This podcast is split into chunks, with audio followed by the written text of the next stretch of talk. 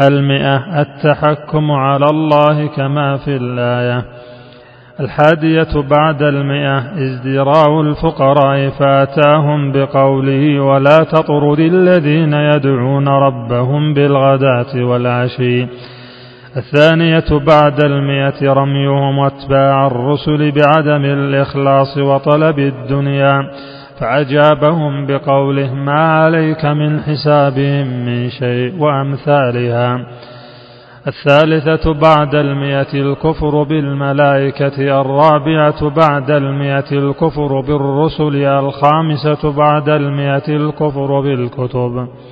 السادسة بعد المئة الإعراض عما جاء عن الله السابعة بعد المئة الكفر باليوم الآخر الثامنة بعد المئة التكذيب بلقاء الله التاسعة بعد المئة التكذيب ببعض ما أخبرت به الرسل عن اليوم الآخر كما في قوله أولئك الذين كفروا بآيات ربهم ولقائه. ومنها التكذيب بقوله مالك يوم الدين وقوله لا بيع فيه ولا خلة ولا شفاعة وقوله إلا من شهد بالحق وهم يعلمون